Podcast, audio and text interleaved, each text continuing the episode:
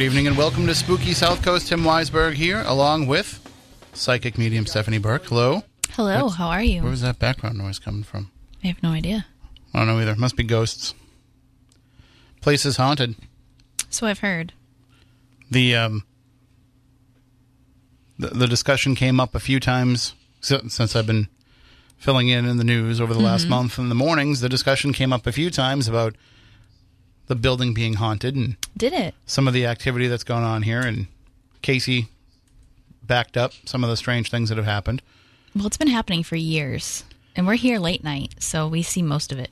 I'm here alone a lot too. Right. And what's funny is the the stuff that used to always happen to me is not happening anymore. The more that I'm here, so I think whatever's here is just like used to me. Yeah. Yeah. But like before, when I would be here, you know, coming in at different times for, for working on different things. Before I worked here full time, you know, it would be there'd be activity. But now, Do you think it has more to do with certain people not being in the building anymore? You know, if if an energy comes in that the spirits don't like, it would be a little bit more active to show that they're upset. Um, I don't know. I think part of it might be that there's uh, there's the comfort factor of you know n- knowing pretty much everybody that's around and not having an issue with it. I think part of it too was like a lot of the activity that would happen. I mean, we still get the li- this light will still turn on on its own from time to time. Which is super strange. and I think it's probably the most popular thing that happens around here. In fact, uh, with the shot that we have on, Mm-hmm. you can see the window behind us on Spooky TV Yeah, at so. SpookySouthCoast.com. And that is the dubbing studio. And if you look uh, behind Stephanie on Mm-hmm. her shot on Spooky TV, you'll see the open door that goes out into the hallway. Now, spatially, just so that you know, if you have never seen an episode where we, we used to have a, a wide shot that would cover the whole studio before we had so many people in here and we needed so many cameras, Mm-hmm. we, we're, we're down to just two. That's all we need. One of the computers died. Uh, one of the cameras died last week. But basically, Stephanie and I are sitting right across from each other. So the way that it looks like we are on, on camera, that's actually how we're sitting. So we will see this black mass when that door is closed. You can't really see the door behind Stephanie's head too much, but there's a, a window in that door. Mm-hmm. And when that door is closed, because we usually have the door closed when we're doing the show, and we just forgot to close it tonight. But usually, what will happen is you'll see some shadowy figure walk by that window and then walk into the dubbing studio, and there's a light in there that is motion Motion, motion, controlled, and it'll just come on. And you know, there was a guy that would work here and would would come in and do some voiceover work um, because he worked another job too, and he would come in in his off hours from his other job. So he might finish that job up at midnight, then come in at midnight to come in and do some voiceovers. And you know, Gazelle, who works at Fun 107, he comes in here at all different hours to get stuff done because of his schedule. So you know, it's not uncommon for us to see somebody kind of walk by that window and go into that room. But what would be really weird is it would happen and then there'd be nobody in the dubbing studio. Right. And every time I would bring it up, you're like, "Oh, it's just so and so. Don't worry about it." And you'd look in the the parking lot because on the other side of us, what you can't see is a wall of windows where we can see everything that goes on outside. And we both look over. We're the only two in the parking lot, and we're the only two in the building. And now, since they've updated security, we can hear when someone's at the door. Right. And we There's, know. So if somebody comes in, if somebody needs to come in and they don't have a key, they buzz in. Right. So we would hear that. There's a, a box right here in the studio that would tell us that somebody wants to come in. There's also, um, you know, we use fobs. Right. So if you come in with a fob, you'll still hear the buzzer Yep. and then you'll hear the door. We have double doors. We have door to the outside, and then there's a door in the inside hallway. So you hear two doors slam before you would see a person. So if we hear those doors, and then we don't see anybody come down this way, you know, it's it's concerning. So we're paying attention to that because Right. generally anybody that would have to come in here, unless they're just coming in to use the, the restroom or something, maybe they live in the parking lot and they just need to come in and use the bathroom. But otherwise, it would be somebody coming down this way because Right. they would need to be doing work in this area. So it's, and usually most people would have the common decency to say, hey guys, it's just me. You know, at least pop their head in and wave. You know, like if Tim Dunn's going to come in Or and work on a news story, and he tell us usually that they're coming in. Right. He'll usually pop his head and just say, "Hey, just so you know that I'm here." And it's a good courtesy to have anyway because, you know, if we leave, we might set the alarm and then when you walk out of the room that you're in, you'll set the alarm off. So But anyway, that's uh that's what we were discussing and and I was talking too about the the kitchen. The kitchen was where most of the activity would be uh what's what's the word I'm, uh, perceivable, we'll say, because in the old kitchen setup, which wasn't really a kitchen, it was just a couple of counter, it was just a countertop with some cabinets and a Yeah. microwave. But the old setup, I would find the cabinets would be open. Yes. I would go into the restroom, the cabinets would be closed. I'd walk out of the restroom, they'd all be open. Now with the new kitchen, Hungry. it we don't really have that happen anymore. right. And I don't know if that's because it's harder to open the new cabinets. I don't know if, you know, maybe the old cabinets were Familiar. um, just from a debunking standpoint, maybe they were like sagging or at an angle or something. Okay. And so me walking by would create enough shift for them to open. I don't know. But whatever it is, uh, you know, that part of it has seemed to seem to stop a little bit. But for the most part, it's been quiet around here. You know, and it's you hear voices in here anyway. Right. So, because what happens is we have a whole. My office is right across. My office is literally right behind Stephanie. Um, that's the window to my office that you can see behind her.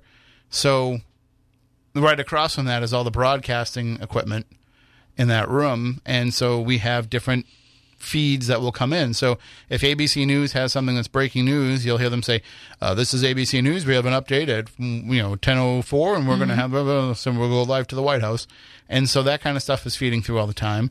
We have a, a, a radio in there that we monitor the AM feed on, so that is usually up just a little bit so that we can hear it. Right. So you, but you kind of get used to those sounds, and you you learn when something sounds Well, different. sometimes we have music coming from the other studios. Sometimes we have I try to police turn that down scanners as much as I can. going on. I know. It's but, so loud. um, you know, sometimes you do come in and there's a lot of different noises depending on who is in here, who is working. The volumes are always different. So, but you kind of get used to that. You come in, you hear it almost weekly for my, well, for me, but for you, daily now. Mm-hmm. Um, but then there's just that one voice that happens sometimes that you know doesn't belong. and uh, so I, I don't want to. It's it's hard because I don't want to like talk about the people, Right, right, right. but we've had a few um, of our fellow employees that have passed away. Uh, actually, we had two people pass away in back to back days last December, and one of them worked in the newsroom, and we would have the same conversation every night. And, uh, and as I was I was leaving, I'd always say, you know, first of all, it's very rare that I left before him anyway, just because I just keep insane hours here. Mm-hmm. But if I did leave, I'd be like, okay, well, I'm leaving. Have a good night. And then he would always say, have a good night. And so one night, I, I've made a habit of saying good night to him anyway and to the other person that passed away Right. um, because I always have to go back to the sales area and turn off the light back there. So I always say goodnight to her back there, and I say Right. goodnight to him as I go by the newsroom. And uh, and one night I actually said, you know, like, all right, have you know, good night, and I heard clear as day, Did you? have a good night. So That hurts my heart a little bit. yeah, I mean, uh, Maybe a lot. I've uh, th- this person, I'm, I mean, I guess it, it was Jr. Right. you know, everybody that grew up in this area, they know junior But uh, when, you know, when he was working in the morning at Fun 107, you know, everybody that does a JR impression, it's always the same morning Yeah. because that's what he would say to everybody. Right. And so uh, I made it a habit when I was in the newsroom, you know, for the past month, coming in at, at 4.30, 5 o'clock in the morning. Right. I would walk in, except for the couple days I was late. Actually, uh, I woke up at 6 a.m. the other day. Did you? I thought, thought Michael Rock was going to kill me, but uh, he he understood. Yeah. Uh, but uh, you know, I would make it a habit when I walked in. I would say morning. Mm-hmm. So you know, just a little little tribute, even if he's not hanging around in there. But uh, and I would Keep always his spirit alive yeah. for sure. so anyway, uh, this w- welcome back. It's been a, a little while Yes, since you've been in. Well, actually, you were in a couple weeks ago, but we decided not to do a show. So Right. So I did make an effort for everybody that has been asking. And it's funny because all the, the live feeds I've done on Facebook or any little posts that I've done, people have been asking, when are you going to make it back to Spooky South Coast?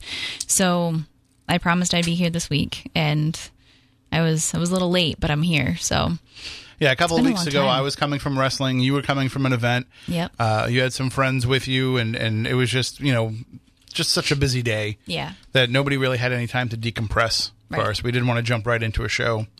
Uh, so, but we're we're here this week, and you know maybe we'll be here next week. We'll we'll see what happens. But the um, the this week we we're going to have the chance to talk to some folks coming up in a few moments, and uh, we're going to be joined on the phone by Corey and Roxanne. They are the two people who have purchased the Conjuring House Okay. the actual farmhouse, not the not the one from the movie. You know, not the not the, The site where the, the movie was filmed. We're talking the actual house where this took place in uh, in Harrisville, Rhode Island, which you know we'll we'll get into kind of what's been going on over the history of that location because it hasn't been it's had a weird history on top of the paranormal activity that goes on, it's been kind of strange the saga of what's been going on between the family that lived there when the Conjuring story took place and the woman who owned the house, and then now you know trying to find out what's going on with it now. Uh, there was a news report that came out uh, a few days ago from Channel 10. R.J. Heim over at Channel 10. Um, he's a meteorologist, but he loves the paranormal Which is awesome.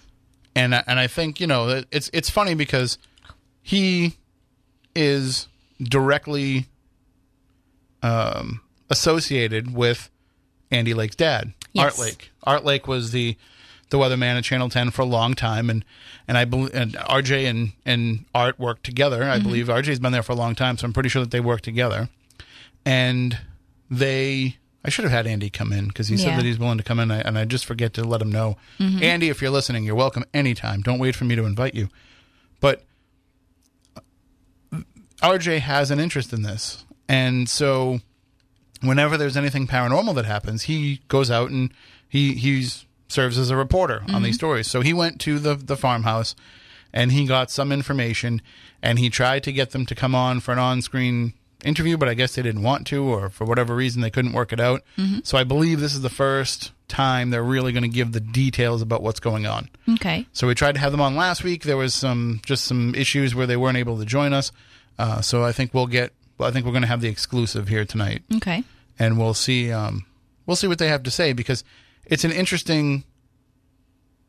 It's an interesting concept, based on what I've just seen from what they put on social media. Right. It's it's they've started a page, the Conjuring House mm-hmm. page, and they list it as being a nonprofit organization. So I want to find out exactly what that's all about. And we're going to find out what the plan is, what the future plans, and how this came about. Because from my understanding, and, and I don't, I haven't had conversations directly with either party in this. This is just something that I don't even know where I picked this up, this information.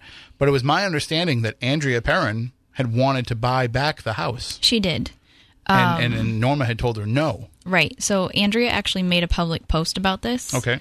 Um, obviously, because I'm sure she felt she had to, because this was her childhood home, and now all of a sudden it's being exploited on Facebook. Um, so she did mention that Norma had made it clear that she would never sell the house to her. So, I mean, I'm sure there's other ways to have bought the house, but who knows? Um, who knows where Andrea is in her life and what she truly wanted or anything like that? We'd have to talk to her as well. Um, and here at Spooky South Coast, we always make sure to get every angle of every story, um, no matter what's happening. So I'm not sure what's going on there. I'm I'm sure we're, we're going to find out in quite a few minutes. Well, the other the other part of it too is I know that there was uh, there was an issue, and we, we can get into all of this with with Yeah. Corey and Roxanne, but there was an instance where Norma was quite upset about what was going on when the Conjuring movie came out, and people were coming to her house and walking through her yard at night and looking at her windows, and so she was very upset about what was going on, and she actually filmed. Uh, film. She actually sued the film company Yep. and and she won or she she got a she got a settlement uh, but she couldn't talk about that settlement as a result of it but she wanted to give us all kinds of information Right. she mailed me a huge packet in the mail with all the true story that you know andrea wasn't telling people and the real story of bathsheba sherman all this stuff like Yep. and then the idea was that i kept saying like you have to come into the studio to talk about it or at least call us on the phone and um and she was actually going to have us go to the house Yes. and and broadcast the show from there. But we couldn't work it out because she didn't have what we needed from a technical standpoint. So then it was going to become well, then we have to go there and record the show. yeah. And then I said I can't have you on and not have Andrea on, and that's when the Which, whole thing Like was I shut talked down. about, we always listen to every single side of everything because we're we're fair. So uh, I believe we have uh, at least uh, one of our two guests on the line. Uh, good evening. Uh, this is Spooky South Coast. Who do we have on the line? Uh, this is uh, Corey and Jen Hines. Okay, you guys, you guys are both on one phone together. Yes. All right. So uh, congratulations on your purchase, first of all. Thank you. Thank you. And uh, we were just talking about how you know, uh, fr- from what we understand, there was no public on sale for the house, right? Norma hadn't put it up as being publicly for sale. Uh, no, she didn't. Uh, we uh, we had just uh, found out that she was trying to do it as a private sale because uh, I guess there was a lot of speculation about like people trying to like silently bid on it and stuff like that. So she was kind of concerned with that, from what I was being told. So we just got in at the right right time, I guess. So there were there were other people that were making an offer at the same time. Uh, from my understanding, there was. So, So, uh, I mean, how did you come across the idea of, of purchasing the house? Was it did you see something about it being for sale, or did you just kind of blindly contact her and say, "Hey, if you're ever looking to sell, this would be something we'd be interested in buying"? Actually, there was a group on Facebook that I'm a member of that I just came across a post that said that uh, Norma was selling or looking to sell, and uh, I made a few phone calls. Roxanne made a few phone calls, and uh, we got in touch with her and her realtor, and uh, the rest went down history, I guess. So, uh, I mean, would you be comfortable letting us know what what you paid for the house? I mean, it's it's public knowledge, but uh, just uh, four hundred forty thousand. So the question that I have then is that price based on the actual evaluation of the land and of the property, or are we taking some of the notoriety into uh, into account with that price? Do you feel do you feel like that was a, a fair price for what the the house and the land actually are? Honestly, uh, yes. I mean, that's what the appraisal came back at, came back as. I mean, we wouldn't have been able to take out the loan for that amount unless it appraised for that. So I, I feel that it was a fair evaluation. So really, Norma wasn't looking to kind of cash in on this. She was just selling the, the, the farmhouse and the land for what for what the fair market value was for it. Oh, absolutely, yes. Because you know you know how it goes. Sometimes people you Well, know of course, you know, known houses go for a lot more money. Um, now, my question to you is um, I don't think it's a secret. You guys are up in Maine, correct? Yeah, for the time being, yes. Okay. So, is your plan to move to Rhode Island? Is that um, the idea behind moving or, or purchasing this home? Or um, were you planning to stay in Maine? It's, I mean, Maine and Rhode Island are close enough, but not next door to each other. Yeah, we were planning on moving down. It's just uh, it's kind of a slow process. Um, we're we're trying to fix up the house. Uh, it wasn't that bad, but I mean, where it was built, you know, circa 1736, what what have you. I mean, there's a lot of uh, you know problems as far as like insect uh, damage, yeah, floorboards and stuff like that So need to be. sorry, go ahead. Oh no, no, I was just saying they just needed to be fixed up, just you know, for safety's sake. So. So is the plan to live in the house, or or are you going to use the house for something else? Uh, we're going to live in the house, um, but we're open to, you know, possibly let, letting tours through, like in in the future. I mean, because it's a historic building, just like you guys were saying earlier. There's no reason, you know, not to let people in and, and take a look at, you know, what they couldn't see. So.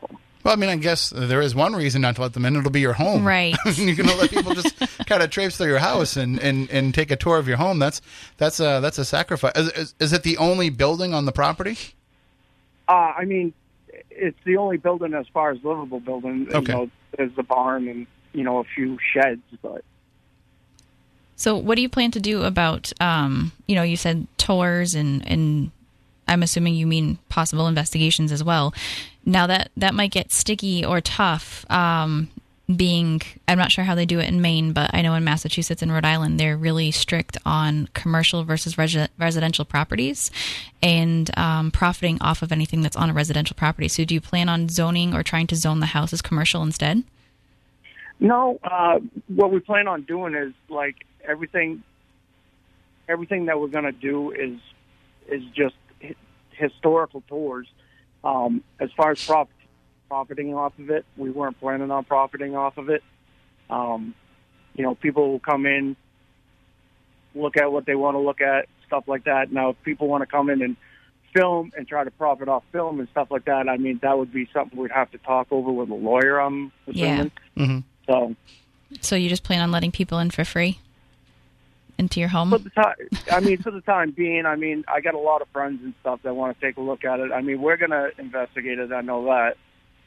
So, well i mean investigating your own house is definitely um, you know it's yours it's Right. Sometimes it's a good idea. Sometimes it's a bad right idea. i mean i personally don't think i'd want to um, but you know that's just me you know i like to live some places investigate other places you, you also don't live in the Conjuring house too, Stephanie. um, no but it, the house that i grew up in is just as old so right, but you know you want to you want to see for yourself if the stories that you've heard. Of course, you know right, if you're, so- you know, if it's not something that you grew up in, you live in, it might be different. But, um, you know, I don't, I don't know how I would feel about people coming in and investigating, or just kind of like, you know, once I start living there, I would, I should say, I don't know how I'd feel about just strangers coming in, checking out, seeing what I have.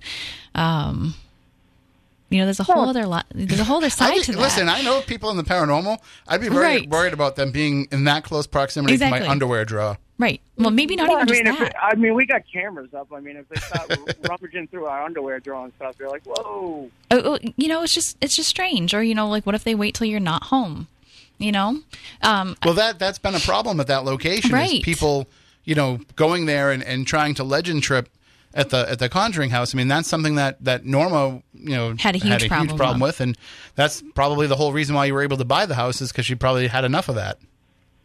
Yeah, I think uh, it was like the Annabelle movie that just came out, Yep. and then them filming the new, uh, what, Conjuring 3.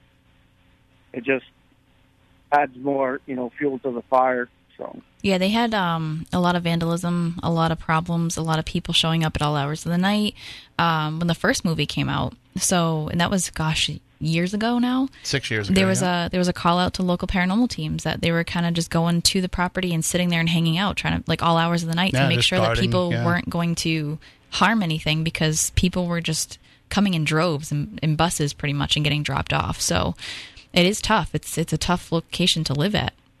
yeah.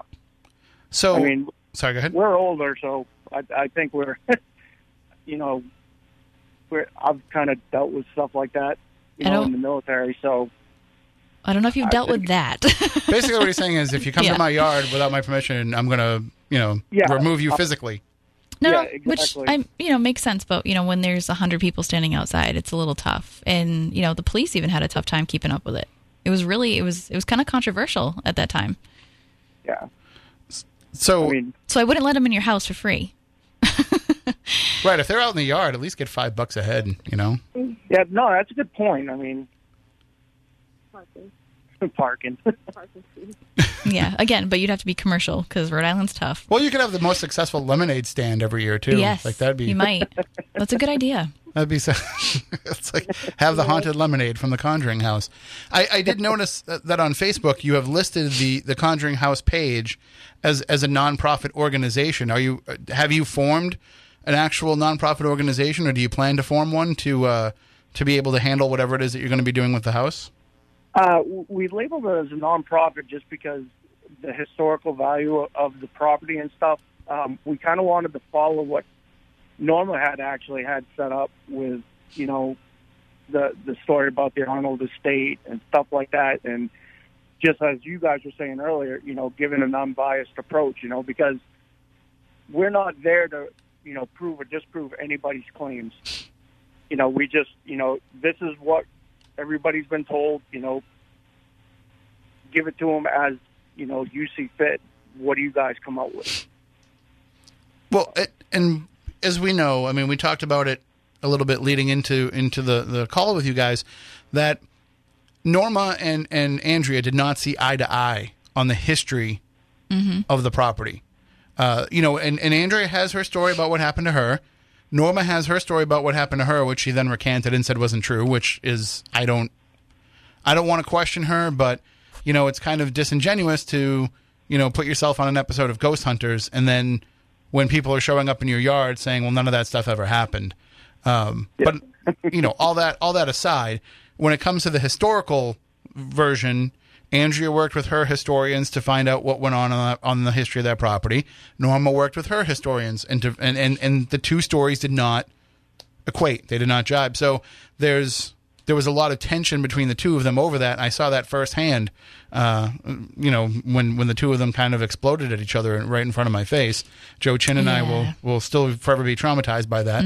But the but the um the that how, how will you try and uh and and make those two histories kind of come together or are you just going to do your own research and, and come up with your own your own backstory and your own conclusions Uh, to be honest with you, like I'm just gonna take take it all in, and I would rather if people were to come into the home once we figure out what's legal and what's not legal, Mhm. um, let them make their own you know conclusions. You know, a lot of people come in and say, you know, we're going off Andrea's claims.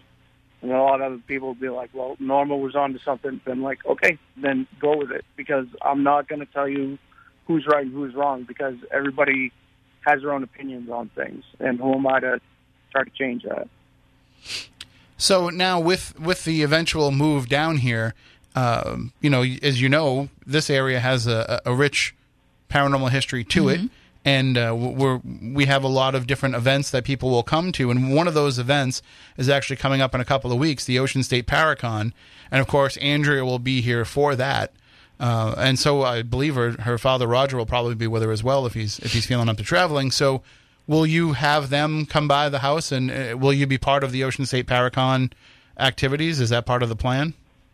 Uh, yeah, we uh, we'll be there with uh, well, Roxanne's got a table there with the Bewitched of Scituate, and uh, she'll have her gypsy wagon there and stuff. So we'll be we'll be sitting in on that.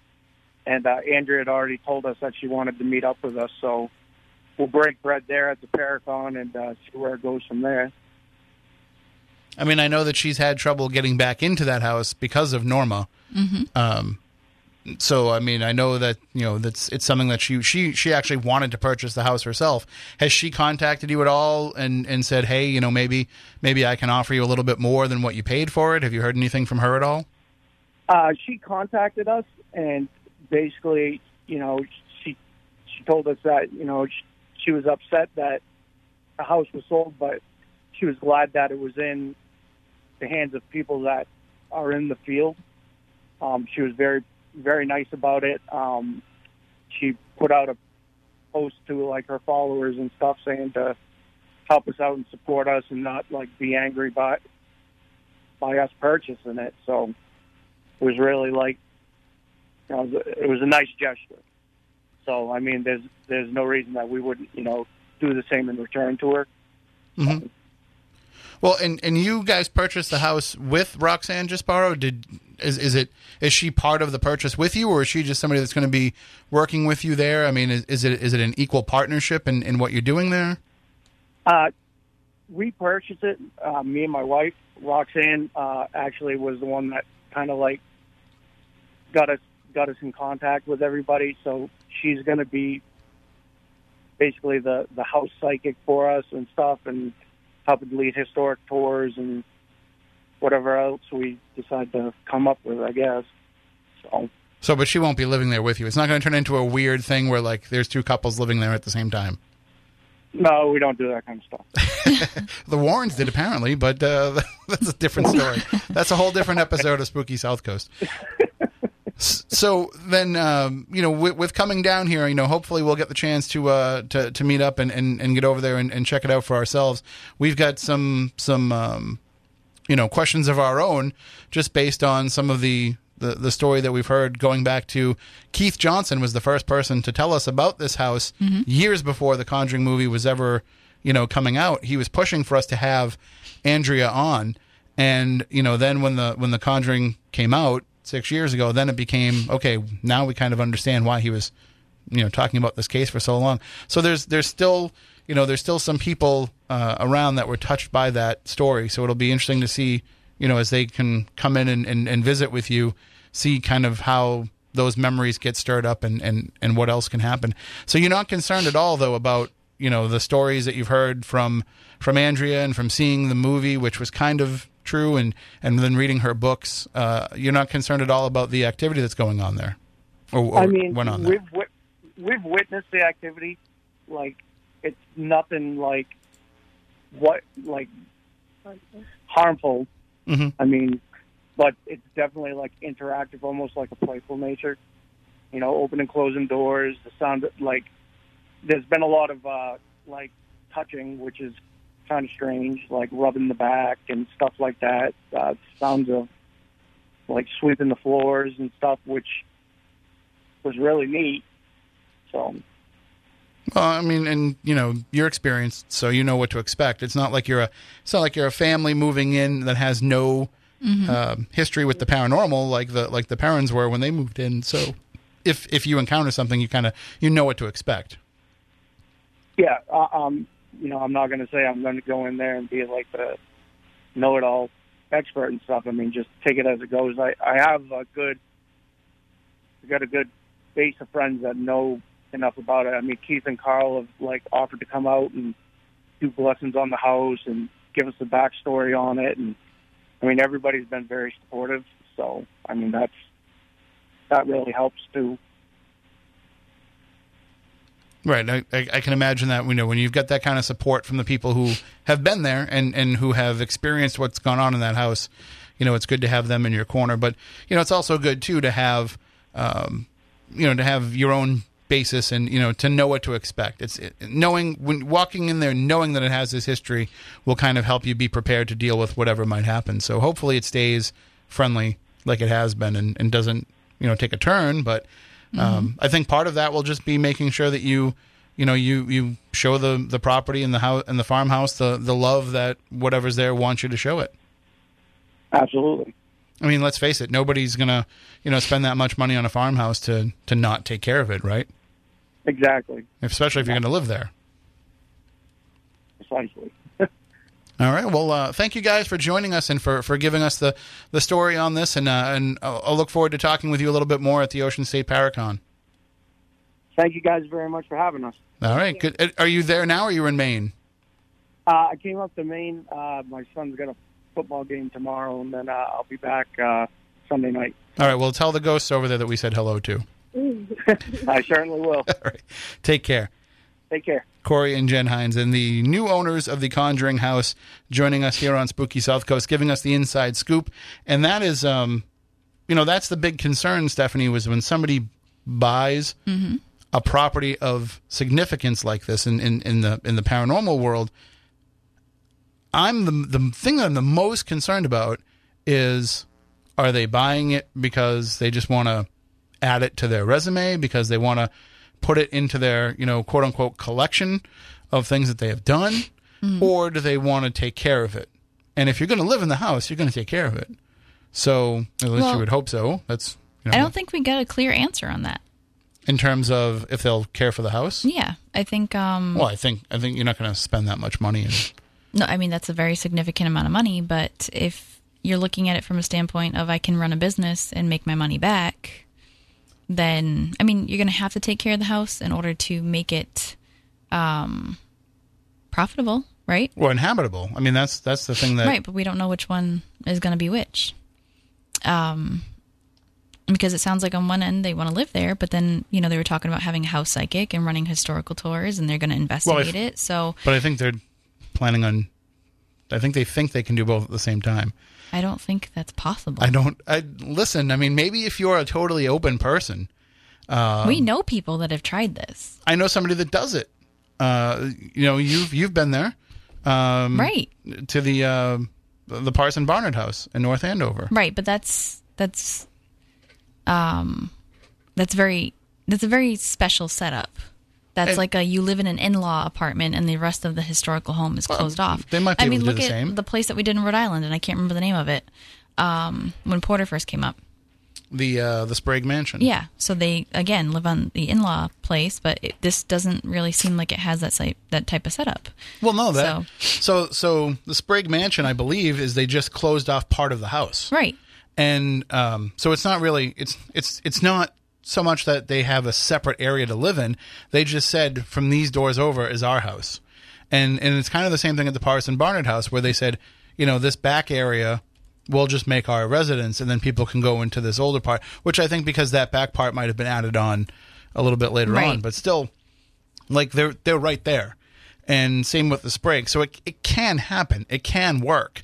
Um, is it ideal? Not necessarily. And and I say that because not so much from the perspective of if you're the person living there, you know, does everybody's different. I mean, I could never have people be in my house No. investigating, but that's just me.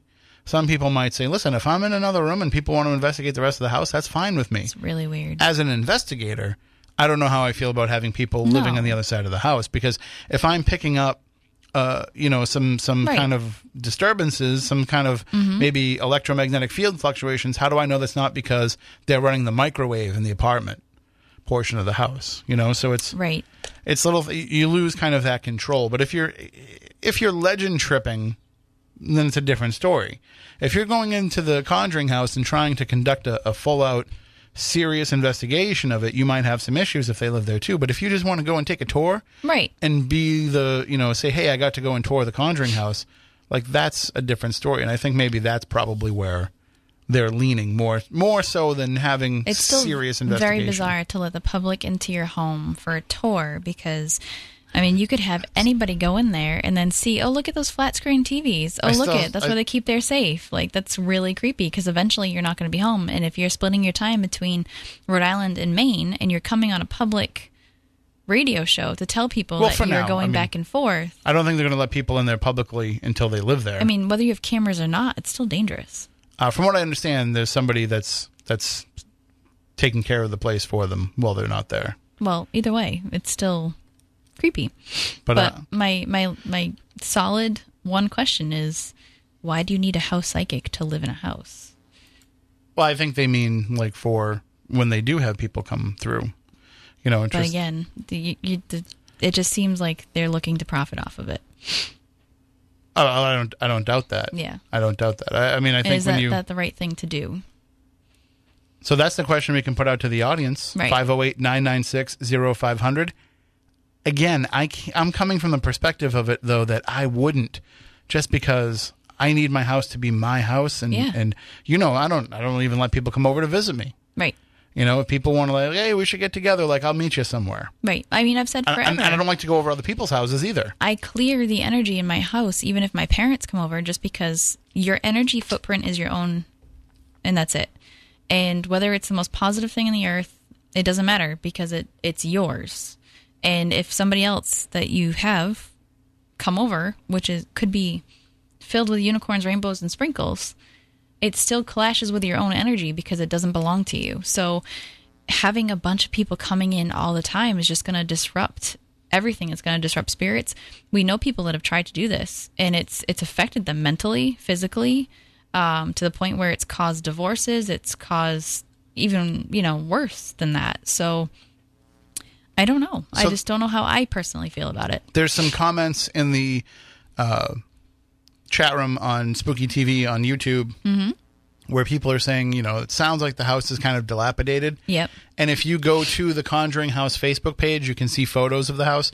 Matt Cost is not here, so we don't have the ability to kind Yep. of throw some photos up on the screen. Uh, he's the genius that can do all that stuff. We're we're just lucky we can press the buttons and get it going.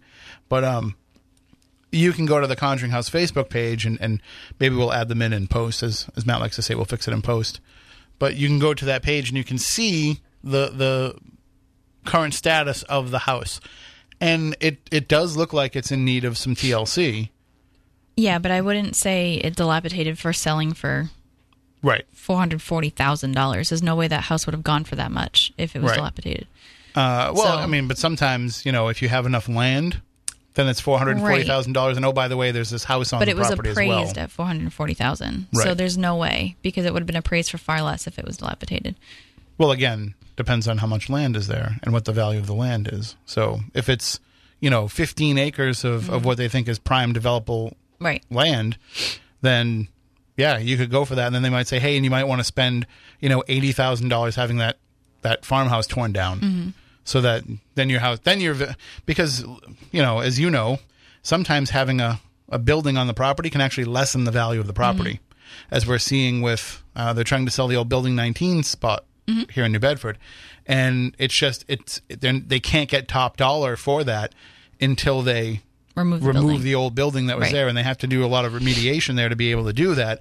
So it's taking time, and Right. basically it's just a money suck mm-hmm. that you're hoping will come out on the other end. So, you know, four hundred and forty thousand. It could have been five hundred thousand if there was no house in the property. You know, Right. just as an example. I don't know. I wasn't involved in the negotiations, but I'm just, you know, throwing that out there. But it doesn't look like it's like it's that bad. Uh, I know that Norma tried to keep things as rustic and Right. historic as she could. So we'll see, you know, if that is the same way that, that Corey and Jen want to keep it. Obviously, if it's your home, you're going to want to do what you need to do. And for example, I wouldn't, uh, you know, I wouldn't live in a house that didn't have cable in it. But sometimes when you buy these older houses, nobody's bothered to put cable in them because the people who have owned them are older and don't care about cable Right. you know so then i would have to be the the jerk that buys this historic house from the 1600s and says well now I've got to drill holes in the wall Yeah. to put cable into all the rooms Which I mean is normal. right i wouldn't though like i'd find other ways around it i'd be that guy that's like trying to run Running it cord all over the place. yeah trying to like run it around the doors Yep. I, I looked at a house in uh, in plymouth not that i was interested in buying a house but i looked at a an old house in plymouth that was from the 1660s because i just happened to be at a at a lecture in Plymouth, and a woman who was a realtor said, "I've got this house literally right down the street. I'd like you to check it out," because she really wanted me to see if it, if I thought it was haunted, but I didn't really, you know, spend any time investigating. But uh, as she's walking me through the house, I'm thinking to myself, like, there's a lot that needs to be done here, not only to modernize it, but also like to make it be a house from the 1660s. Like it was just a hodgepodge of, of different eras as you walk through the house. And as I'm as I'm walking through, like the, the biggest problem is the, the floorboards are or feel like they're sponges, and it feels like they're giving away. And I'm like, I, I'm going to have to replace these floorboards if I bought this house. She's like, well, these floors were just replaced in the 1960s. I'm like, the 1960s or the 1760s? Right. because you know I felt like I was going to fall through. And I'm, you know, I'm a bigger guy, whatever. But like, what if I'm walking through there like moving a dresser? You know, I'm I'm really going to feel like the floors are going to give way. Mm-hmm. So, you know, you have to when you move into a place, you have to kind of make it your own. But at the same time, if you want to have that historical preservation, you got to keep that up. Uh, we do have a, a phone call. We have about two minutes. Let's see if we can see who's on the line. Good evening. You're on Spooky South Coast. Hello. Yeah, I do believe that uh, the people buying it probably intend to profit off it, but I, I don't see anything wrong with that myself. Well, I mean, I guess the hang up with that is as long as they can get the zoning to do it. Right.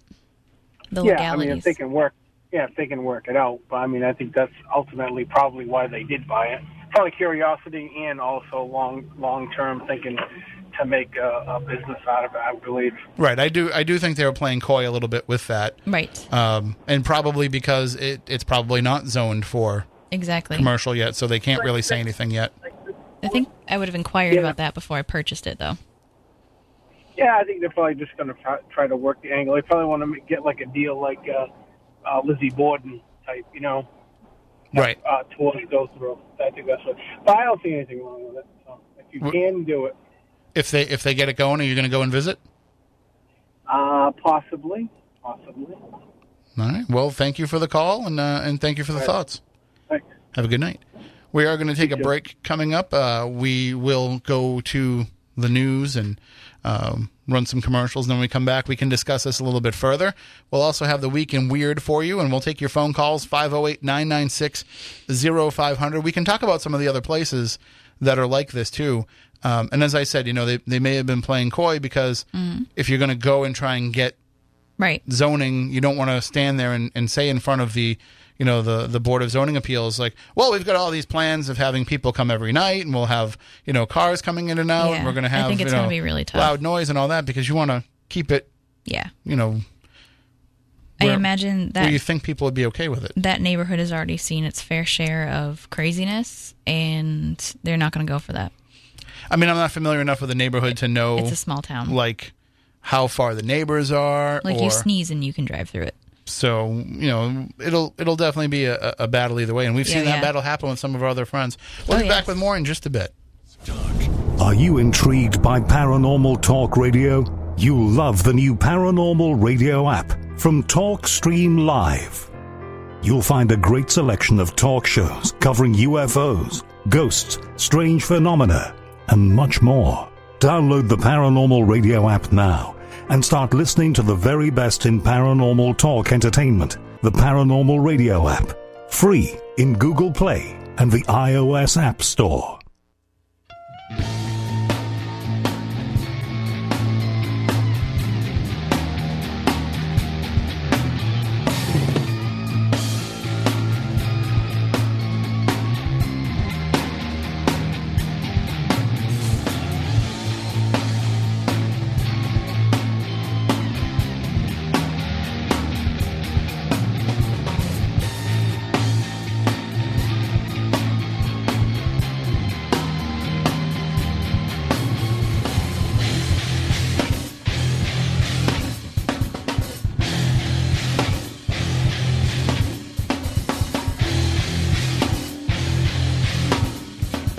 Welcome back. Hour number two of Spooky South Coast. Tim Weisberg here, along with psychic medium Stephanie Burke, and we are talking about the paranormal. That's what we talk about here.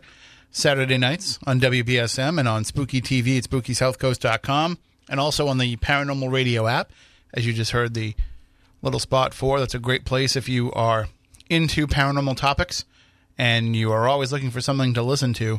Just download that Paranormal Radio app and you'll find something.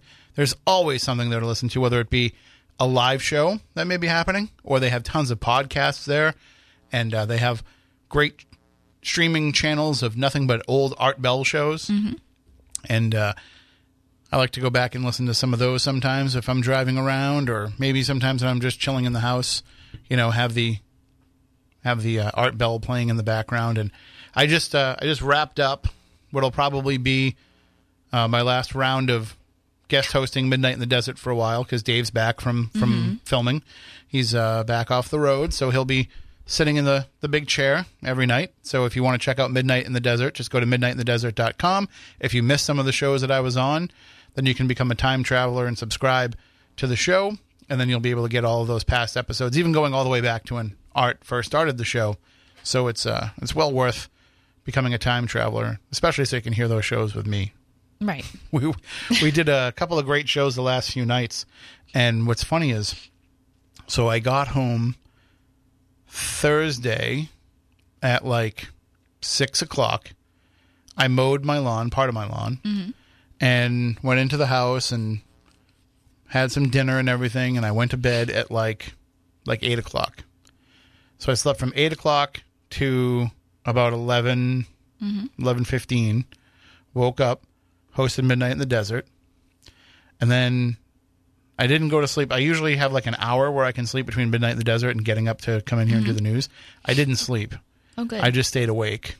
So then I stayed awake all the way until 8:30 last night, and then I slept from 8:30 to about 11, mm-hmm. 11:15.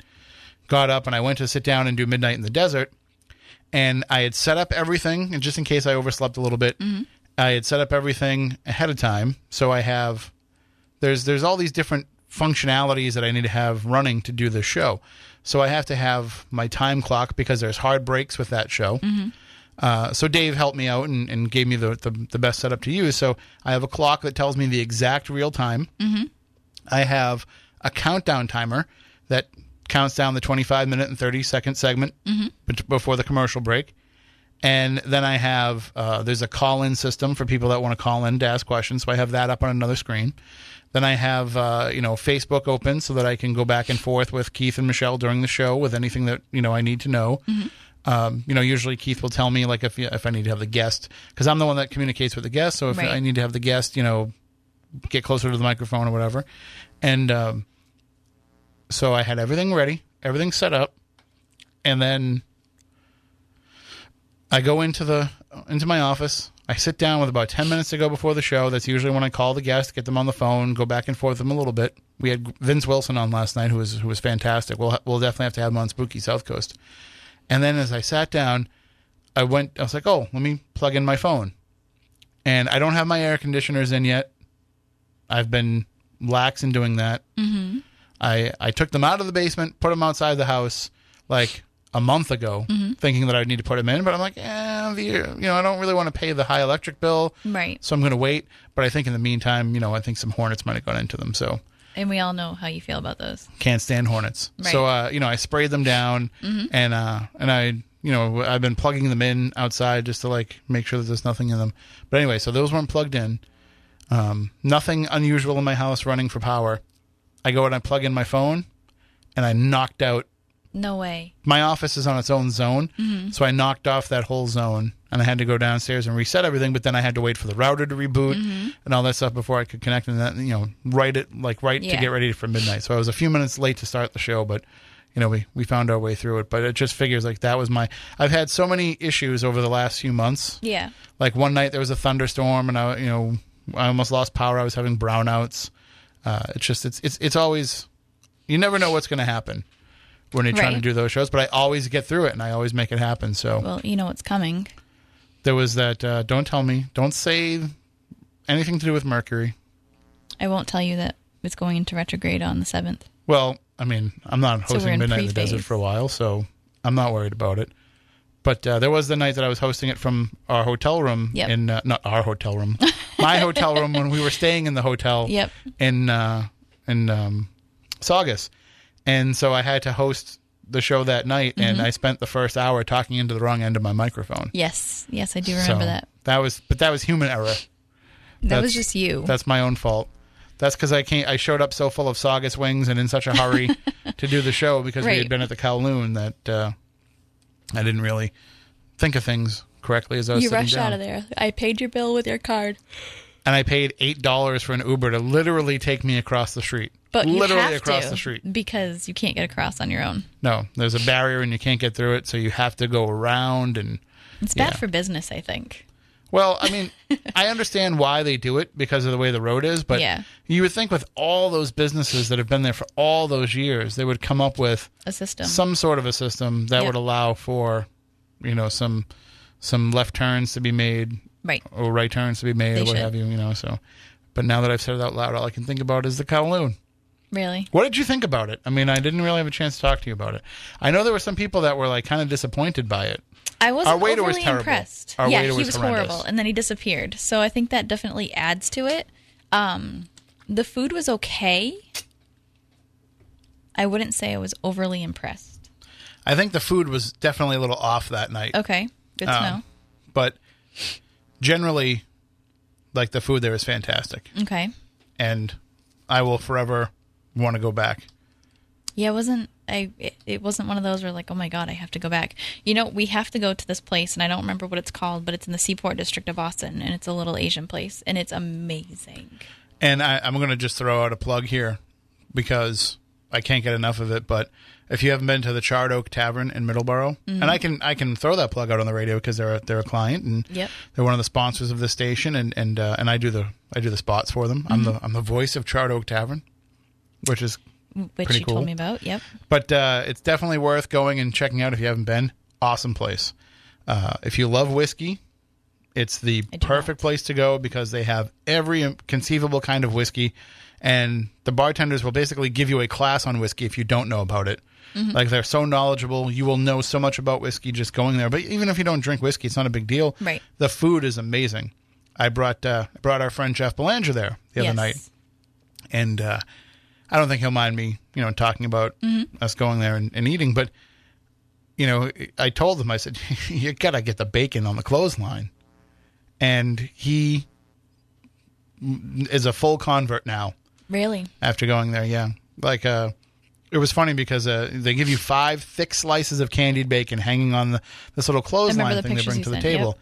and they give you butterscotch dipping sauce, and so there's five pieces and there's two of us. Mm-hmm. So I had two, he had two. He's looking at that fifth one. He says to me, he goes, "Go ahead, eat that last piece of bacon." And I was like. No, you're the guy. As soon as I said that, he was reaching over and grabbing it because it is it is that good. But he he got the seafood casserole, Yep. And you know, you don't think of Middleborough as like a seafood place, but uh, he said it was one of the best things he's ever had. So Wow.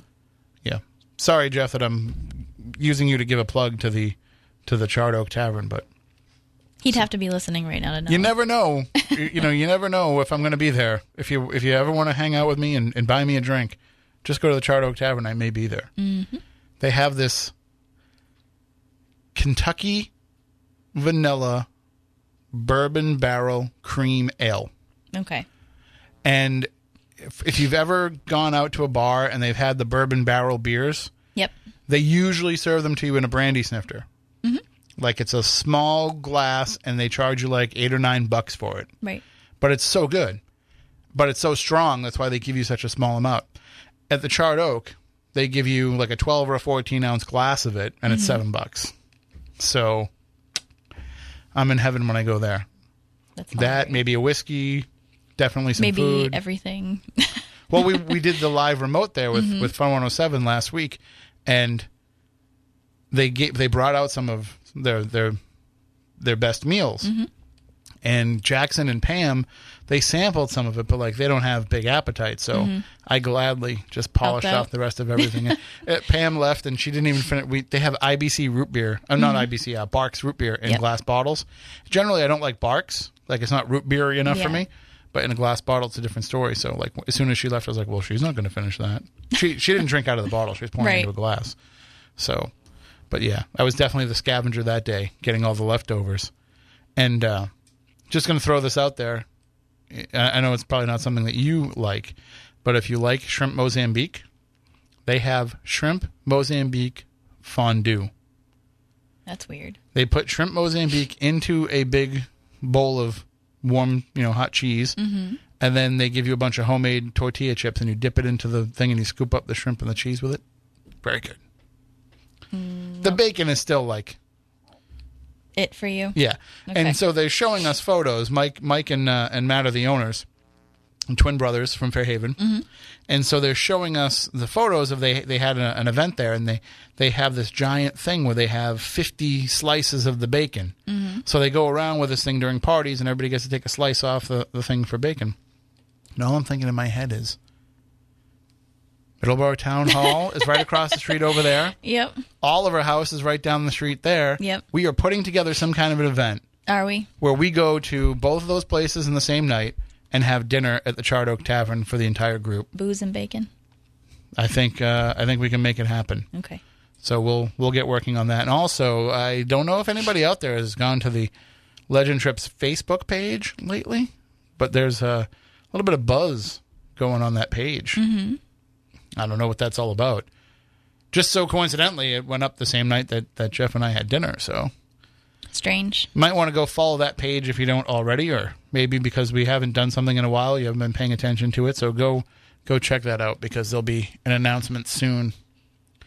So I'm just uh, I was just scanning the the chat on the YouTube channel, which you can go and join in if you go to spookysouthcoast.com, click on the live video tab, or if you go to YouTube and look up Spooky South Coast, you'll see it there. I'm just looking to see if there's anybody that's been to Charred Oak that was offering some of their own I didn't see anything. their own uh, suggestions. I had the bison burger the other night. Did you? Oh man, How late are they open? Because at this point, I'm just going to So make you good. go over there so good. when we're done, or we're just going to end now and go. I think if I, I think if I called them up and said, "Hey, you know, I'm coming over. Stephanie and I want some bacon." Make a call because I'm starving. They would have they would have some of that bacon ready for us. And you're not a big bacon person, right? I'll eat bacon. But you're not you're not one of those you're like me. I'm not over the top about it. I'm I'm not over the top about meat, period. But the only part that I eat when it comes to like pork is is bacon. But you know, there's there's people that are like, "Oh, bacon is life." I'm not No, one of no, those no. people. I'm not either. but they're they're trying their hardest to convert me over there because like they do when they do scallops and bacon instead Mm-hmm. of like wrapping a scallop with some thin bacon Yep. they take a big thick slice of that candied bacon lay it flat giant pan seared scallop Mm-hmm. right on the middle of it you want to wrap the bacon around it that's up to you but they're giving it to you like this and i just pick it up and i fold the bacon over a little bit oh my god You need to stop talking about food. I'm gonna die. i am starving i haven't eaten all day so Ugh. I had hungry. A, I had a slice of pizza from the 7-Eleven for No, so lunch. gross. Hey, that's not that bad. Ugh. And that that Gas concludes station the pizza is gross. that concludes the spooky snack coast portion of the show. Right. Uh, good evening. You're on Spooky South Coast. You people are funny talking about food at this hour. I'm starving. This- Um, I wanted to ask you, Tim, about the um, 36 Maple Street. Has anything come about uh, with that?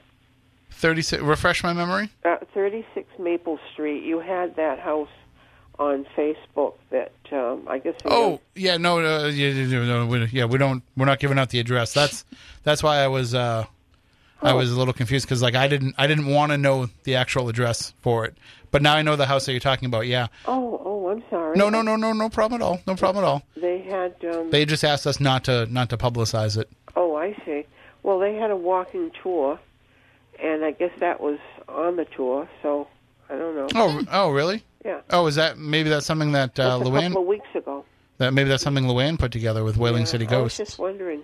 So from what I understand, she says um, that they they have frequent activity there all the time, but that they've just gotten used to it.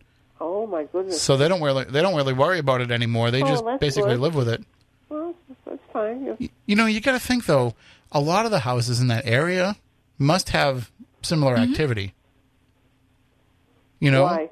well, because look at them all. They're all they're all kind of Victorian era homes, right? They're beautiful. And you got to think of all the history that's happened there. Yeah. and uh, you're probably dealing with people that love those homes. Mm-hmm. You know, we're building their dream houses there, mm-hmm. and so then when they pass on, why wouldn't they want to go back there and hang around? Right. And you know, it's Back in that day too, they put a lot of pride into how they decorated the homes and Oh yeah. everything else. So I've been on a, a, a tour, you know, where you go inside the homes and mhm honest to Pete. yeah, around Christmas time they used to have them. Oh my God! Yes, around Christmas time Yep. it was. I'll tell you, they really, like you just said, they put a lot into their homes back when. Mm-hmm. And I mean, uh, all good things. Uh, you know, like the floors. I mean, it was amazing. The one I went into um, on Irving Street, they had uh, their entryway. It was all this mosaic tile. Oh my God! It was so beautiful. and, and that's what I loved about houses from those from that era. Even if they're not, you know, in the Victorian style, Right. but if there's something from maybe like the the mid 1800s uh, to about maybe the 1950s, is you were getting a lot of houses that had their own distinct character. Not everything looked the same. No. Not everything was you know cookie cutter. Now what what do they do? They build you know they build these developments where they have you know 30 houses in a neighborhood that all look exactly the same. Can I ask you something about the radio station? Is it because you people t- talk so fast you have to do that?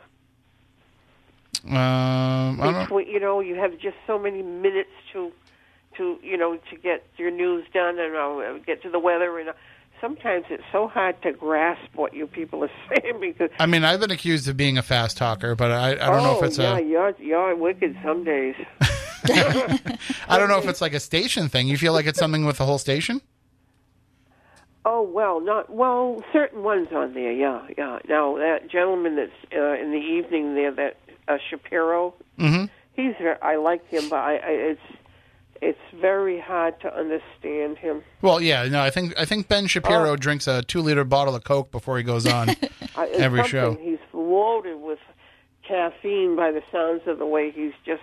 Oh, I, I'm lucky if I can get a, a whole sentence out of the whole night. For God's sake. it's it's funny because we have an alarm that beeps. Uh, that if there's dead air for a couple of seconds, this alarm will kick in so that people in the building know, hey, something's wrong. So you can run in and kind of fix things that are going on. And you know, sometimes when when Michael Savage is on, or even sometimes even when sometimes when Barry's on, you know that that thing will beep because they talk at a at a different pace, and they'll stop for you know dramatic pauses, or you know they'll stop to kind of let something sink in with the listener, and then the thing starts beeping. But I know that when it comes to the news, I'm on a time limit, so That's I, what I it's got to be. It has to be. I probably do tend to speed up a little bit. Yeah, and uh, I, I, Mike Savage, I like. He's fine. I can grasp everything he's saying, and it's Barry as well. Yeah, I So- guess people have different voice. Their their voices are different from uh, one from another. I don't know. It's just uh sometimes you're really tuned in and you want to listen to what that particular subject, and you can't grasp everything. Well, it's so fast. I'll tell you this much: starting Monday, you'll have a different news person. Really? So, yep, I won't be in the newsroom anymore. Where are you going? Well, I've uh, about uh, about a year ago, I got a new position here in the station. Oh. So I run the websites and the social media, and so I'm really like working behind the scenes on all the digital stuff. So you like that better? I do, and I was just filling in on news because you know when Taylor left, he had the opportunity to go with Howie Carr, Yeah. and it came together kind of quickly. So I was just filling in until we found the new news director. So the new news director will debut on Monday morning. Very good. Well, Very good. And thanks for talking to me. Oh, anytime. Thank you Um, for listening. All righty. Take care. Good night.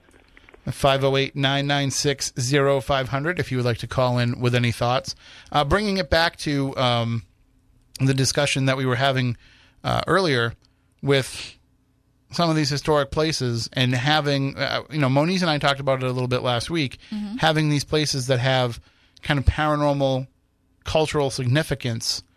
You know, we've we've taken different sides of this over the years depending on different places because in the end, you know, if you buy a place, say you buy the Conjuring house, or say Yep. you buy the Lizzie Borden house, or you buy the Amityville house, or what have you, you know, you would like to think that you are the steward of the history of what's gone on there. Mm-hmm.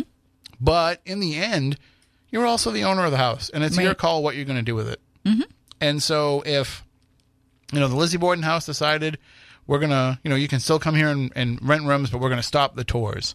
Or if the people that own the Amityville house, which has been the case over the years, they, you know, we don't want to have anything to do with the paranormal world. Or, you know, any of these different places say, you know, we've made what happened with the Houghton Mansion, Right. where they said, you know, we're not going to allow for any more of these uh, paranormal events to happen here. We're we're we're going to run it as a Masonic lodge, and then even beyond that, then they had to sell it on Right. top of that. Uh, but before that, they'd even made the determination to like stop doing the paranormal stuff. So, if you ultimately, if you're the owner of the property, it's your choice. I just have I don't know. I, I'm, I've been sitting here this whole time trying to figure out what it is that that bothers me about it, and call it intuitive feelings, call it logical thinking, call it what have you. I've had this discussion quite a few times over the past, I mean, God, years now, but more so publicly in the last two weeks. And I will forever say I don't work for the living, I work for the dead. Mm-hmm. And my job is not to go out and to give the living readings to satisfy them or whatever it might be. Do I do that at events and different things like that to help people heal and to to work with them? Yes, but mainly because I am also working for those that have passed on to bring them closer to those that they've left behind. That's the way I've always looked at it. In in order to bring to be the medium, to literally bring the two together for uh, almost like a family reunion, to let everybody know that everybody's okay. And when it comes to spirits, historical spirits, when it comes to earthbound spirits, when it comes to confused spirits, whatever it might be, my job is to work for them to tell their untold story, to tell their lost story, to tell the lost history in order to make them feel more comfortable dealing with the living. And what are we doing as the living, purchasing these houses and exploiting them in their activity or whatever it might be in order for a profit? Yeah, well, I don't know though because I don't know if necessarily every place where they have activity is not you know maybe s- ma- ma- just like you know human beings that are living like to mm-hmm. some people like to perform Right. maybe there's some people who have passed on Not everything like is like that. Right. But some are. you know and we've we've had discussions about different places and what we think is the real mm-hmm. story behind the activity and I'm, I'm not saying we think that they're that they're faking anything or that we think that there's there's no activity that they're pulling strings to make doors close or whatever what i'm saying is like we think that there's something else paranormally happening Right. That we- and and this is kind of what Moniz and I were talking about last week. We tend to take the story that we most want to apply to the paranormal, and that's Right. what we apply to it. Mm-hmm. So it might be, you know, like let's use because I use Lizzie Borden as an example all the time. Let's use the Oliver House instead. Yep. So the Oliver House, you know, they've done a lot of research into mm-hmm. the house, and they've done a lot of investigative work to try to back up some of that and to, to figure out who it is that they're dealing with, which spirits they're talking to, which spirits they're interacting with. And I will just say this straight out. I think that they're, you know, right. I don't I don't mm-hmm. think that there's any reason to doubt what it is that they've come up with. However, let's just say it was something else, maybe something more sinister, or maybe something elemental or anything like that, that was just kind of pretending to be those things. Right. Or it could be something that's just existing, or some other spirit completely, and we're just trying to shape that based on our history. I think the Fearing Tavern was a place where we were worried about that happening mm-hmm. because there's so much different activity there that happens, but there's no, you can't pinpoint mm-hmm. any era. You can't pinpoint There's too any many person. involved with that, yeah. Right. So, you know, you just have to take it as it comes and get bits and pieces of it. And what have we done there? We've never been able to put together any kind of narrative there because the activity, while it happens and while it's strong and while it, you know, is something that we can go back again It- and it's again. also ever changing there because it was a stagecoach stop. and so that's hard to come up mm-hmm. with who it is that we think is, is haunting this place. Right. We just know that it's haunted. Mm-hmm. And, uh, you, you know, the, the Parson Barnard House is another example of that, which I had mm-hmm. mentioned earlier. That's a place where you go there thinking you're going to interact with Reverend Barnard mm-hmm. because he is the one that is associated with that house and he's the one that has the history with the witch trials uh, and he's the one that has the history with the witch trials that has to be amended because mm-hmm. of the new research that's come out and all of that stuff. So you think that that's who you're going to deal with when you go there, and then you end up dealing with Simeon Putnam, Right. and you're in the basement now, and you're getting, you know, mm-hmm. accosted in the dark by Simeon Putnam, and it's just a totally different right.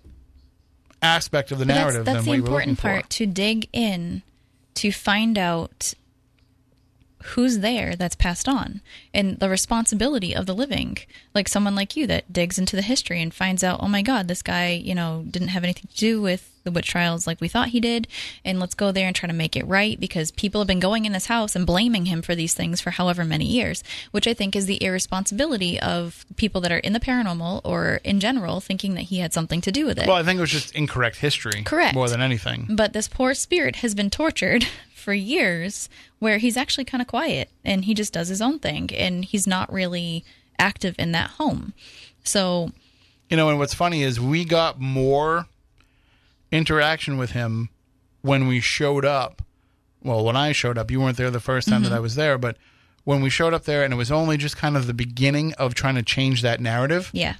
Uh, we got more activity that we felt was from him mm-hmm. than when we went back for the exoneration. Right. You know, when I was expecting him to be like, "Thank you," or you know, not not Right. to say, I expected that ghost to thank me for what I mm-hmm. did, but you know, I just expected there Yeah. to be some sort of reaction to what it was that we were doing, and uh, and he was actually relatively quiet that night, Right. and you know, we it's never quiet with Simeon, so he's always Right. you know causing some problems, but that's I think that that's a big part of going to these places and, and, and even taking on the responsibility of running these places is you can't let it be pigeonholed. right. Even though that seems to make the most sense. The the Villisca Axe Murder House. Obviously, that was a tragic event. Yes. Obviously, that's going to leave some sort of a stain and some sort of a mark. Mm-hmm. But what if that's not what you're dealing with when you go there? What if Oh, you're not dealing with the spirits that are associated? What I don't that? understand is why stick a sign on the front lawn that says Axe Murder House?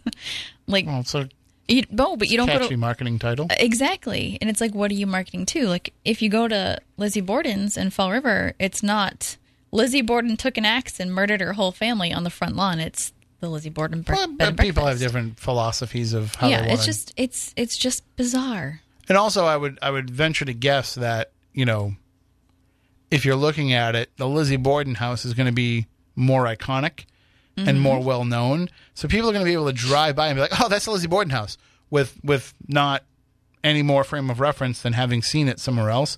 A place like Villisca, it's going to be a little bit harder to know that that's the house if they don't put the sign out know. in front of it. I just think at at some point we should sit back and think to ourselves: the victims of what happened in, we'll say, Villisca, because we're talking about it. Are they sitting around thinking? Are- they stuck in that home? First and foremost, I've never been, so I don't know. But Right. are they? But there's something there. I mean, I And I trust Johnny and all the work that he's done there. And are they sitting around and thinking, like, these people took a sign and put it on the front lawn of my home that said I got murdered here, and people are just coming in like you know tourists with their cameras around their necks and taking photos, and it's like, you know, are they are they doing the dead any good? I mean, maybe I'm. Are they telling the true story? Are they doing what they're supposed to? Are they helping the spirit, or are they just coming in and observing and exploiting it and trying to make money off of it, or whatever it might be? Maybe I'm the a hole a little bit here. Which is okay. This is why we're talking. I would also say part of that has to be, you know, you're dead. So, like, you don't really have a say anymore. Well, I mean, I mean, I'm just saying. Like, I think that we should try to get it right as much as we can. Mm-hmm. But I also think like exploiting it. If you feel like it's it's exploiting it, like you're dead. And my belief, and we can debate about this, Mm-hmm. but they don't have to be there. So if you're that upset about it, just go away. That is like the most a hole thing I've ever heard you say. Listen, I just I I feel like we should get it right, and I feel like we should be respectful. We shouldn't be walking in there and be like, uh, "Hey, ghost, how did it feel when that axe went through your brain?" No, and I hate when people do that. But again, we're ho- we're hosting some people, some people, not myself, are hosting events where even some people that claim to be celebrities that have no idea what they're doing are walking into places like that and saying, "Oh, how did it feel when you died?" I watched a TV show the other night, and I won't mention which one that said something along the lines of like you're dead. And it's like why are you saying that? Like what what good does that do? Well- where where does that go when it comes to this? Because if you walk in and you have a simple conversation with a spirit of just like you and I are talking right now you're going to get more activity. You're going to get more of an answer. Just like you know when A- we had Amy on when it came to um, the Maplecroft episode. And she said when they came in and they started talking about the murders they got nothing. Nothing was happening for days. When they started talking to her speaking about Lizzie they got more activity. I, I mean, uh, Vince Wilson and I kind of went back and forth about this a little bit last night about you know provoking. yeah. And you know and he basically said uh, you know i understand why people do it and i don't i don't really necessarily have a thought about it one way or the other. I mean it is something that is disrespectful yeah. most of the time but then again you know i don't know like how much respect do we have to show all the time for things? You know i think it's okay to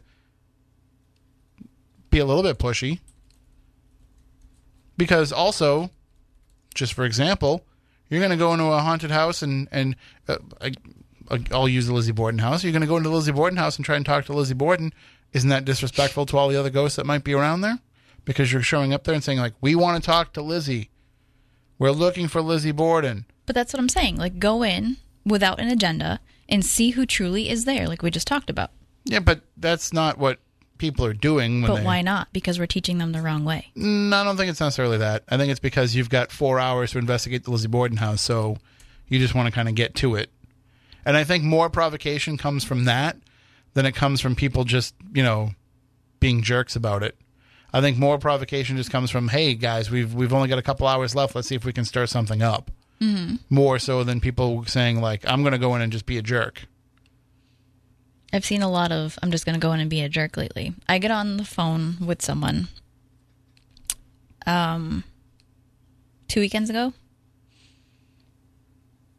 I don't even remember. But either way, she let me know that um she provokes nonstop because otherwise no activity happens. And that literally made my head want to pop off because that's what we're teaching people. That's what television shows are teaching people. You go in, you yell at ghosts, and that's when you get activity. Oh my God, I get scratched all the time. Well, you're getting scratched because you're screaming at ghosts or you're being, I mean, you're provoking, you're being rude, you're you're going in because you think that television is is what's teaching you that this is the only way to get activity. So we're in the world of demonic scratching, being injured, all this stuff, but all we're teaching people is to yell at ghosts and to be violent when they go in there. So like if somebody came yelling into my home, I think I'd be reacting the same way too. So but it's not really the fault of television for for teaching that. No, it's the fault of the people that watch the television shows for having that be what they want to see on television and being that's what they're responding to. So it's uh it's tough to find a show these days that doesn't do that. so what we're saying is that people respond, viewers respond to seeing Mm-hmm. that type of an attitude, right? Yep. So then why wouldn't people that are dead that are in these places not respond to that same type of attitude? If that's people's general nature, the nature of what they want to see on television is also the same nature of what they're going to want to respond to when you go into a place and investigate. Is it their general nature, or is that what they're being taught to do in that pis- specific? I don't I don't think I don't think paranormal TV has taught anybody anything. I think it has made suggestions to what is already our basest instincts. The amount, the amount of traveling that I've done over the past two years in uh, places are much different than New England, and I've learned that the hard way. Um, people's responses to what I do as a psychic medium, or their responses to ways that I've investigated, or people's responses to, we'll say, table tipping or things like that. Um, when we did table tipping at Grace, Greasy Luck, when you went live on my phone or whatever it was, people were saying, "Oh, thank God that you had a K2 meter out because now I know there's activity because otherwise there wouldn't be." But that's a different story. It's it, but that's the mentality nowadays. No, but that's that's different than than But how would they know that? Right, but the- understanding, like saying, like they un- they're they're developing their theories of the paranormal based on what they're seeing on mm-hmm. television. Yes, I agree with that. But that's a different story. I'm talking about like what you're playing into them from a dramatic angle. That comes from what people are interested in. You know, mm-hmm. peop- know. there's a reason why football is so popular. There's a reason why people like to watch combat sports. You know, there's a reason why people like movies with dramatic tension. It's because Right, they like to see whatever. They, they like, to see, the, fight. conflict, Right.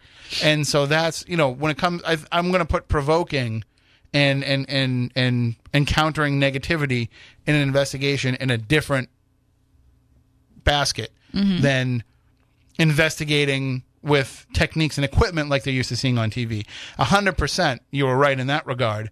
That you know they have to have a K two meter because they see everybody have a K two meter on TV. That that I can get behind.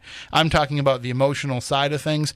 I think that that plays into just human beings' basic basest instincts. Some people for sure, but I do think that we're not doing anybody any favors by showing people that that's what we should be doing. But not everybody's enlightened. So there's a I'm trying not to name names here either. There's but, a lot of people that watch pro wrestling every week. Right. It's the biggest show on cable television. But I feel like a lot of those people are actually really good role models, whether they wrestle or not. Well, I don't know about that. But the They go out and they do a lot of good things for kids. right, but in terms of like the characters that people are watching on Right. TV, that's what people are seeing. And so like that's kind of what people are looking for. They're looking for that very basic good versus evil bad guy versus good guy. Mm-hmm. And so in a paranormal respect, like if you, you have to pin you have to have the good guy hero investigator that you're pinning up against bad guy activity. And I know that it's not right and I know that it's not the way that it plays out in real life and in actuality. Mm-hmm. But from a television perspective, that's the kind of storytelling that needs to be done. So, I mean, again, we can we can unpack all of that some other time, Right. Because it's going to take a, a much deeper dive. And, Oh, it definitely will. And you know, from that TV standpoint, yes, I understand what you're talking and about. And by the way, but- it's not it's not something that's like discussed. Right. It's not something that's talked about where we say in a meeting like, all right, well, let's see what the what what, what dramatic tension can we cause in this investigation. It's just the natural way that it plays out when you're on an investigation and there's a camera behind you. Mm-hmm. You know, you you just put yourself mentally in the spot of like I'm the hero here, and I don't mean like they think highly of themselves, but they just think like I'm the audience's perspective. I'm the person that they want to, you know, that they're behind, and we're going into this dark place and seeing what's going to come at us. And, and yes, there is an emphasis on trying to find negativity cases. Right. No, nobody ever wants to go and film a paranormal show at a place where people think that they encounter angels. Like it's just Isn't it's- that fascinating though? because there's no dramatic tension there. But it's super fascinating because there are people that would be interested in that. But Maybe for you, I wouldn't give two craps about that. I, yeah, but do you give two craps about the negativity, or are you just kind of in the middle? No, I think I'm kind of in the middle, but like I wouldn't want to. If somebody was like, "Oh, we're going to go and, and achieve, you know, ultimate enlightenment," I'd be like, "No, good for you. I don't want to watch that." I don't think searching for angels would be No, but I'm just Considered I'm just saying like if But you like if those TV shows that um where people have like those bizarre accidents and they don't know how they're alive type thing, or like the stories of like unseen things helping them. Like I think that's fascinating, but like searching for angels would be weird. Um, yeah, uh, but, I mean, I think a lot of people also watch those things because they people like a feel good story. it, it's not just that, but it's like it's so it's such a dramatic thing that they came back from Mm-hmm. that that is where the the tension is. That's where the drama comes from. But if that was rewritten with, I think a demon saved me. they they just it's it, they just want to see how bad somebody got effed up. I think- That's what they really want to see. I think the way your brain works is is a little twisted, my friend. Yeah, it might be, but you know. I, I do have to make a point to tell everybody. How many more people room, watch shows about like hoarding and, and where people like you know weigh nine hundred pounds? You know, like You know, that's what we really like those. to see. I know, but that's what America likes to watch But why? because America's got mental problems. Sorry, I didn't mean to cut you off. I was trying to let people know in the chat room that despite the fact that we are talking about this right now, we still love each other and we'll be best friends when we get off the air because um, you might have angered a few people against me. I didn't anger anybody against you. If people are angry at you, that's of your own doing. Don't blame it on me. Why are you putting it on me that people get mad at you? Because they got mad and they said that they side with you. I wasn't intending I that to happen I can't help it if I'm the more persuasive arguer. for one person. Um, Maybe that one person. that wasn't my entire intent either. Was to win an argument. I'm just putting thought processes out there in order for people to listen and hear two different sides of something. Because eventually, you and I come together and agree on something, and then come apart again. Maybe but that that's the one entire person's point. just as messed up as I am. You don't know that. You are twisted. I will give you that. No, we're just going back and forth. We're just debating. There's no. I do have to say, I am, and it, it you know, cat's out of the bag now. I am very curious to see, um, the outlook and the concept of Grant Wilson's Ghost Hunters reboot. Well, we didn't even get into all that. We didn't, Uh, and we don't have enough time yeah, to. we don't. I do want to run the week in weird and the final few moments that we have, but yeah, we've got. It's. It might be something worth hanging on to for an upcoming episode because we've got Grant Wilson's Ghost Hunters, we've got Jason Hawes's Ghost Nation, Yep. and the entire paranormal world is like, what's going on? Right. Which they both addressed publicly. People have different Interests. interests and different ways Yep. that they want to do things. Just because they started out together doesn't mean that they have to stay together. People evolve, they change, they grow. Right. You know, there's no animosity. you don't. I'm not there for everything that you do. right. If you go and do an event, I'm not there. Right. If you go you on do your an, own events and then schedule them on purpose when I'm not around. if you go, that's because you schedule events and you don't bring me on. But if you go on a radio we still interview, love each other. I promise. if you go on a radio interview, I don't have to be there with you to do the interview. Right. You know, and maybe maybe sometimes people are just like, hey, I kind of want to have my own identity Right. on some things, or maybe I want to have the chance to put things in my direction. Just because you're friends and you work together on something doesn't mean you have the same direction. Exactly. If you said to me, I'm going to start my own podcast where I'm going to talk about different things Mm-hmm. that we wouldn't cover on Spooky South Coast, I'd say that's awesome. That's great. I wouldn't say, well, what the hell? Like you should be putting all your effort into Spooky South Coast. We, we could talk about those things because I don't want to talk about them. You know, Right. not that I don't. I'm just saying I'm using that as an example. Well, we've both had people in our lives that have tried to do that to us, and it didn't work out very well. All right, let's see if we can run the week in weird here. And uh, I'm going to just put the camera on me for a second because otherwise I'm going to make everybody sick. Well, I- go ahead and do that, but at the same time, um, it needs to be addressed that people think you are very sexy with your new clean look. Well, because I am. I mean, that goes without saying. All right, let's go to uh, Matt Blystein in the week in weird.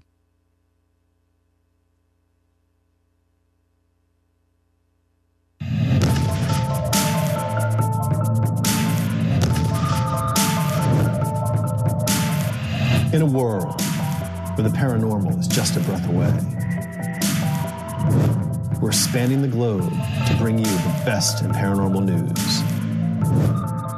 This is The Week in Weird. Hello, and welcome back to The Week in Weird. Our first story highlights a possible paranormal connection to a well known tragedy. Stories have been emerging that the meltdown at Chernobyl may have been foretold by the appearance of a Mothman. Archaeologist Robert Maxwell has investigated twice at the site of the disaster and has frequently heard stories about the creature. According to the tales, several workers in the control room of the power plant saw a humanoid creature with giant wings and red glowing eyes hovering above both Chernobyl and Pripyat in the days leading up to the meltdown. These same workers also experienced terrifying dreams and strange, threatening phone calls prior to the accident. The Blackbird of Chernobyl, as the creature has been named, is also said to have been seen above the plant right before the explosion that set off the nuclear reaction. Mothman sightings often precede a tragedy. The most famous Mothman story includes sightings of the creature throughout November 1967 in Point Pleasant, West Virginia. In December, a suspension bridge spanning the Ohio River collapsed and killed 46 people. There have also been some recent reports of a large winged figure seen lurking around the Dallas Cowboys practice facility. Hopefully, everything will be okay. Our next story takes us across the pond to England, where a cozy country cottage is up for sale. But buyer beware, this home has a haunted past. The house, known as the Cage, is a former jail that housed women accused of witchcraft in the 16th century. Of the 14 women who were held in the jail during the St. Osyth witch trials, three were executed. In 1921, two female skeletons were unearthed in a nearby garden, both believed to be condemned witches. The history of the building has led many to claim it's the most haunted house in Great Britain. The current owner, Vanessa Mitchell, claims to have seen numerous ghostly figures, found unexplained blood spatters on the floor, and has been pushed over by unseen forces. Her most disturbing experience was a recording of an image on her security cameras of what she describes as an evil goat. Vanessa purchased the home in 2004 and has been attempting to sell the house since 2008. But surprisingly, there have been no takers. Our last story is a true mystery. And by that I mean, I have no idea what the story is going to be. We're shooting earlier than normal this week, and I simply haven't been able to find a third story for the episode. So I'm shooting this intro without actually knowing what the story is. Hopefully, I'll find something interesting, and whatever it turns out to be, I hope you enjoy it. In Bangkok, Thailand, there's a coffee shop called the Death Awareness Cafe, where you can contemplate your life and place in the world while sipping a latte. The cafe features decor that you'd normally find in a funeral home, including real coffins. It was opened by PhD candidate Varanut Rojanaprapa as part of his thesis on philosophy and religion. Customers have the option to spend time inside a closed coffin as part of a death awareness experience. Rojanaprapa believes that this practice forces people to reflect on their lives and allows them to become more death aware so that they can celebrate life. He says when the coffin lid closes, people eventually realize that they can't take anything with them when they die. If getting inside a coffin isn't for you, you can just stop by for a cup of joe. The menu includes themed drinks, such as the one year left latte, the one month left mocha, and the last day espresso. Customers who do work up the nerve to lay in a coffin receive 10% off their beverage of choice. While that's not a deal worth dying for, I'll take it. Well, I have no idea what that story was, but I bet it was incredible. And that's it for this week's installment of The Week in Weird. I'm your host, Matt Bleistein, and I'll see you next week.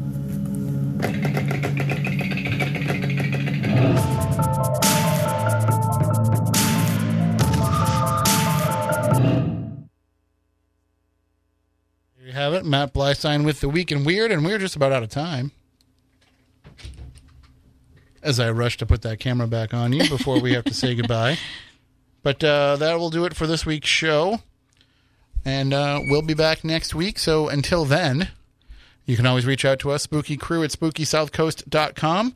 And uh, you can also follow us on Twitter at SpookySC, on Instagram at spooky underscore South Coast. So until next time, for Matt, for Matt, for Stephanie, for intern Kylie, who is tweeting from home, and uh, for me, we all want you to stay spooktacular.